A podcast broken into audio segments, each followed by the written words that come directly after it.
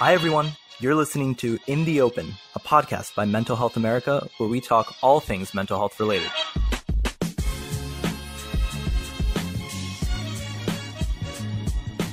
Hey, everybody. Welcome back. It's In the Open with Teresa and America. Hi, everybody. Today, we're going to talk about dealing with mental health at work.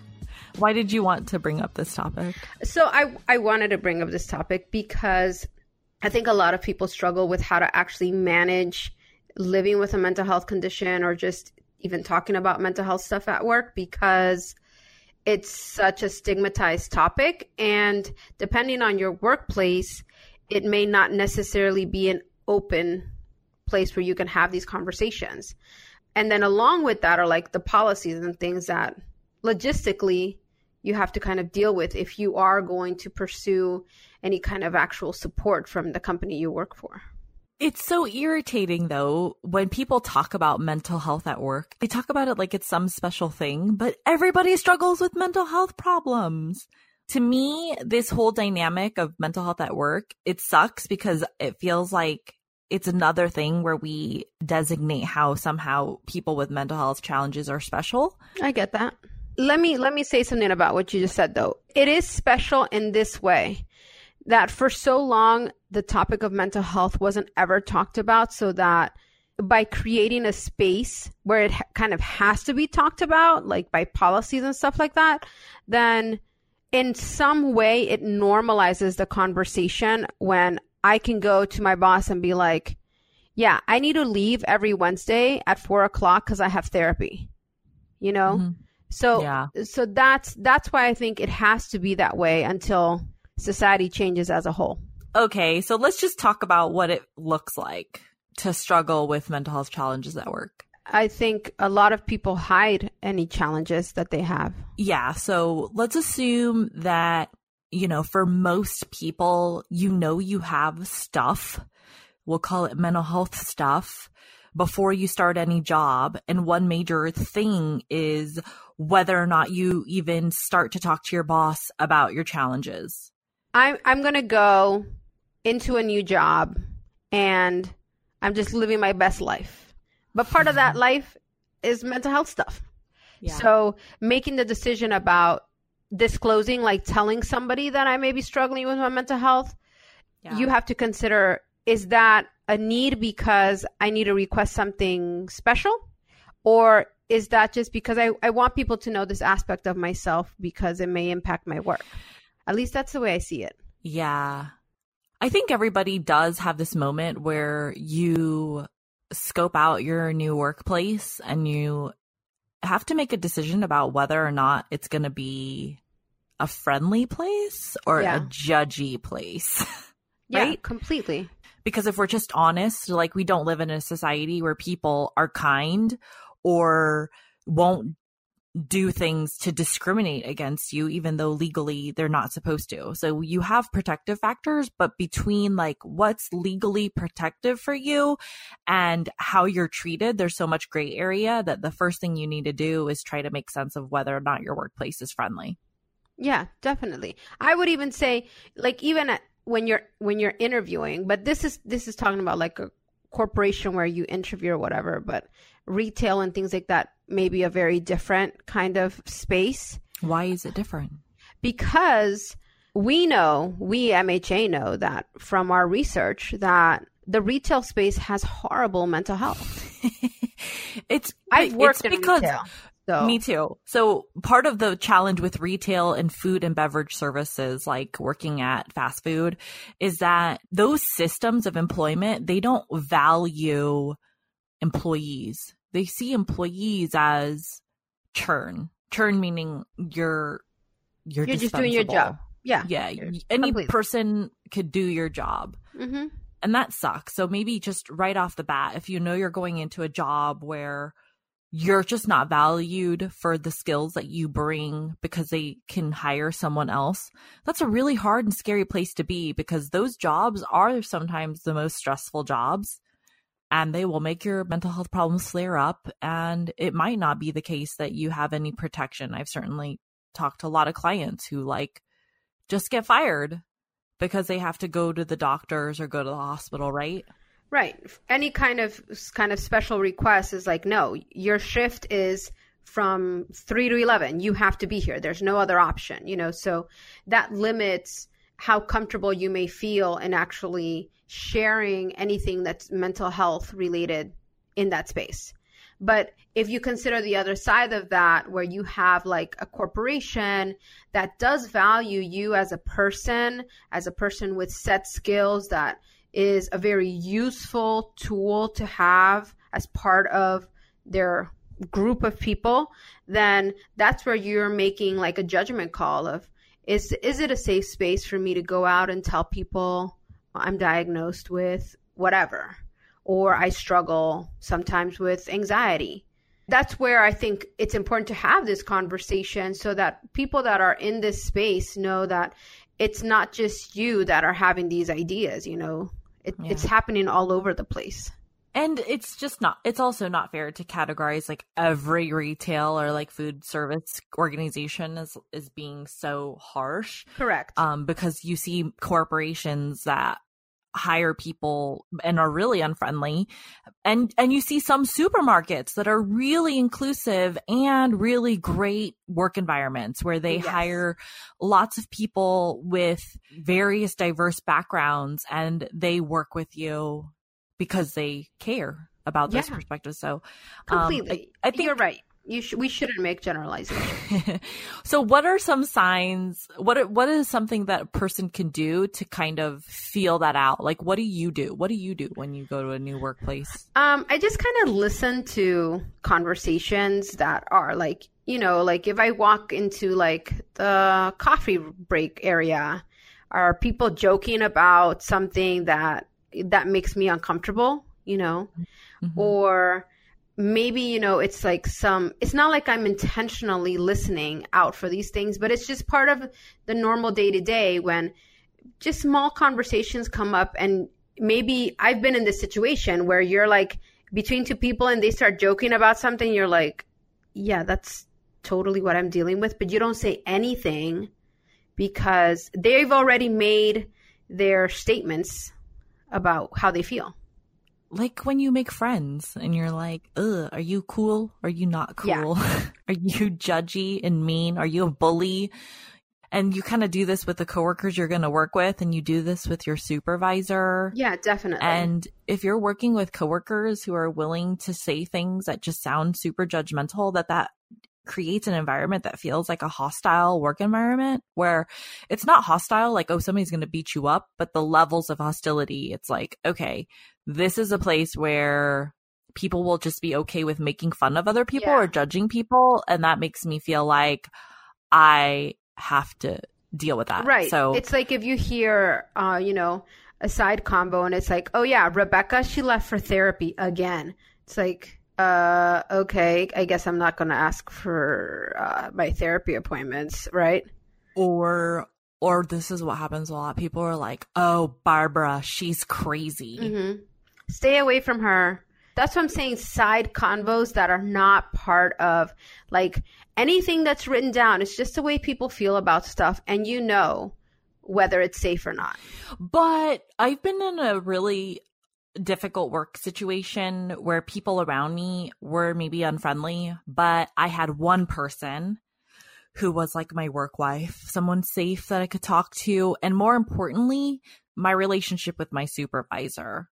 You know, is my supervisor somebody who is a safe person yeah. or is my supervisor someone who is going to take that stuff and subtly be like, "Oh, we can't give Sally work because Sally has X, Y, or Z. And we and we all I mean, like it's just so easy to slip into that. Yeah. It definitely is. And you you know, you also have to consider it it's maybe not always the the person who is in that supervisory role that's going to say yeah, let's go ahead and talk about this. It may be that safe person where you've come to find that they really do function as a support and just kind of mention, yeah, you know, I struggle sometimes with depression. We're all at risk of being on slippery slopes when it comes to being judgmental. The key is are you in an environment that is willing to grow and learn and support? or is it going to be an environment where if you say something, even if you're trying to help somebody grow or do or make a change, that you're going to get a slap on the wrist and get punished for speaking your mind? Well, I think that's where you have to, it's a judgment call. It sucks that it does have to end up being the case where I may have to help educate others about my situation. And sometimes people need that. You know, you, people may be surprised. Like I've done this in so many times when I'm working, you know, in outreach and stuff like that. And people are like, oh, I wouldn't ever, you know, deal with somebody who has bipolar. And it's like, how do you know that I don't? And then they're like, automatically, you see their little eyes get all big and stuff, and it's like, oh, I, I didn't, I didn't mean to, and it's like, it's okay, but you don't know that, right? So you have to kind of teach them that it's wrong for them to think in that way. So, Damn, boss. I'm just saying. On a brave day. I, I do that. I've done that quite regularly. I'm too scared, you know. My mostly my stance is I'm I'm a runner, man. Damn America, you're a fighter. I'm a runner. So I am scoping out my environment. And if it does not feel safe, I run. I hide, I do my thing. And so when people or my friends are like, oh my gosh, I'm struggling with my anxiety and my panic, and I'm like, my instinct is to be like, don't tell anybody. no one is trustworthy. I mean, I get that. That's that's a totally valid way to think about it because in some way or another people get burned when they share, you know? Yeah, totally. But you know, when you think about it in the workplace, like um, where my mind goes is this idea like, yeah, I've read all the policies here at X organization, and they talk a little bit about mental health. And I'm I'm in this place because I need something to help me that I'm like, damn, I'm gonna have to tell somebody. I have to yeah. say something here. Yeah, there's it's so hard to come out and be upfront about your mental health challenges at work, but there really is power to it and and giving your supervisor at the right moment like that information i think if you have the opportunity to do that it can work out better for you than if you just fall apart and then people just don't know so what happens though for people that don't know, tell us a little bit about what happens if if I tell you, like if you were my supervisor and I tell you, listen, um, I wanted to share that I live with bipolar disorder. I don't think it's going to necessarily impact my work at any time, but if it does, I'll give you a heads up. Does that mean that you then have to like kick it to HR or something like that? What happens? As a supervisor, I don't have to kick that up to HR as a supervisor, I can go to my HR and look at what resources I have available to make sure that I can help my staff member be prepared. There are a couple of things that are really beneficial as a supervisor to know in advance. One, I'm an ally in looking at warning signs. so like we as we fall apart, sometimes the people closest to us at work can see that things are that we're struggling earlier and and can set you in the right path earlier to get you better. Maybe that's changing your workload. Maybe it's it's before you have to go and ask for an official change according to the law. Me as a supervisor maybe i can make some changes for you to help de-stress things and prevent the mental health problems getting worse. Okay. And that's the best thing a supervisor can do. Outside of that i'm also going to be prepared with like resources. So i'm like okay if you tell me that you have bipolar disorder and I start to see problems, then I'm going to feel more comfortable to ask you questions like, okay, what are you doing to take care of that? You know, are you seeing a therapist? And I'm just going to ask this as a, as a supervisor who cares, not one that's looking to gather information to be punitive, right? Like, the only way a supervisor can be punitive is, is if you are not meeting your workload.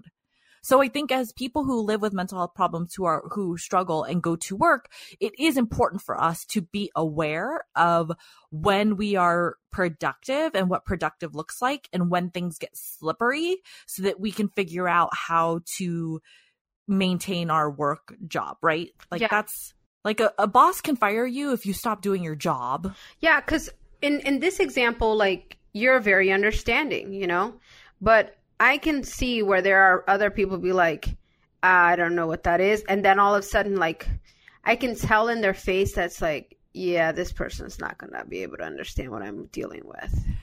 Okay, and that sucks. So if you're if your boss right off the bat, you can tell that they don't understand what you're trying to say. You don't they don't understand that you're trying to be a good employee and and all of a sudden they want to elevate things to HR. You know, I think it's really important to know your rights. And that's partly why if you are sharing that you have a medical condition, mental illnesses are medical conditions. They're protected by medical conditions under the ADA. That you What's have certain protections. The ADA is the American with Disabilities Act. Thank you. So yeah. So it's like that you, there is like an equal hostility with an equal reaction or protection that you have in, as an employee. So for certain jobs, you know, if you ask for time off, and you need to go take care of your mental health problems, it's the same as taking time off for pregnancy. Like when you're saying taking time off, you're talking about maybe being hospitalized, not taking time off to me for me to go just see a doctor. It could be for anything. Okay. If you feel like it has to be for your mental health, you know, it doesn't you you're asking for time off for basically sick leave. Okay. So let's just say it's starting with sick leave. If you're in a hostile environment, you don't have to say anything except I'm going to take some time off for sick time. Right. You know, somebody might ask for documentation. And then certainly if you start to take more time off, let's say you use all of your paid sick leave and your company is like, well, you can't use vacation time because that's vacation time. You can't use personal time because that's personal time. So you have to go use your protected FMLA what you can use for your FMLA is 12 weeks. And that basically says in that 12 week period, unpaid time even, your job can't fire you. So part of what you're talking about though is this aspect of realizing that you do have rights. I think that's a key thing for people that may not feel like they are being supported. I have been in places and in positions where as soon as anything related to mental health was brought into the conversation, like policy was that I had to communicate with HR. Yeah, that's the thing. If you want to have protection about your mental health challenges when it comes to work, you have to communicate very clear, clearly to your boss and to HR that you're leaving for medical reasons. That's true. Yeah. Right. So they're going to ask for documentation. Yeah. But it's also this idea, like as a supervisor, you know, making sure that one, I am not in any way hurting the individual who communicates this to me. Especially if you're not, if you've never like been in this situation before where you're just like, uh, thanks for sharing. And I think that if you're not familiar, you just have to say, I'm, I'm not familiar with XYZ. Tell me how I can support you. I think that's a, that's a very important question. But if you are moving the, in the direction of disclosing, also being able to tell your supervisor and or whoever else you are telling, this is what, you know, I'm not telling you for any other reason other than for you just to know. Or, you know, if you ever catch me kind of like getting really stressed out about something, it may be tied to this. Just let me know. It would really be helpful. You know, that's where I see it. But when you start exploring like somebody talking to HR, human resources, and like the policies in place, and like me having to ask for leave, like that is overwhelming. Oh, it's so scary because you have to work at a place for 12 months and then you have to give 30 days notice. Like, there are a lot of people who need to get hospitalized and they don't have 30 days notice. Right. So, like, the best thing you're doing at that point is just taking sick time and communicating with your supervisor. Yeah depending on the company policies, right? Maybe they um, allow you to use other leave if you have it available. So what happens like if if I wanted to apply to use my my Family Medical Leave Act? What is that?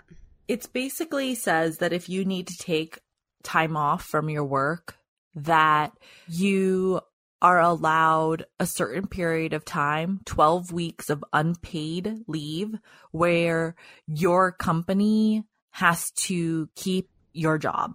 Okay. Meaning, if you come back after 12 weeks, your company can put you back in the same job or something equivalent.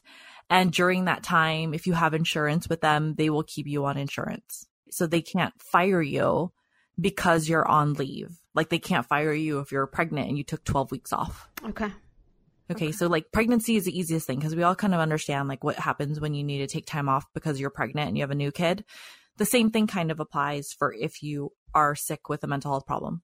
It's considered a health problem, so it it's protected under the same law that law is different from asking for accommodations though. So like asking for an accommodation, which is like, okay, I'm having a hard time with doing my job and I know it's because I have depression. Like this is the most common. So let's say you know you have major depression and it's flaring up and you tell your employer, I have depression and I'm starting to have flare ups, you might tell your boss and ask for what's called an accommodation, where the boss lets you do something like flex your schedule. Mm-hmm. Where they're like, okay, you have depression. We want to work with you. You can still do your job. What we can do is flex your schedule so that you don't have to come in at 9 a.m. You can come in at 11 and work till 7. Mm-hmm.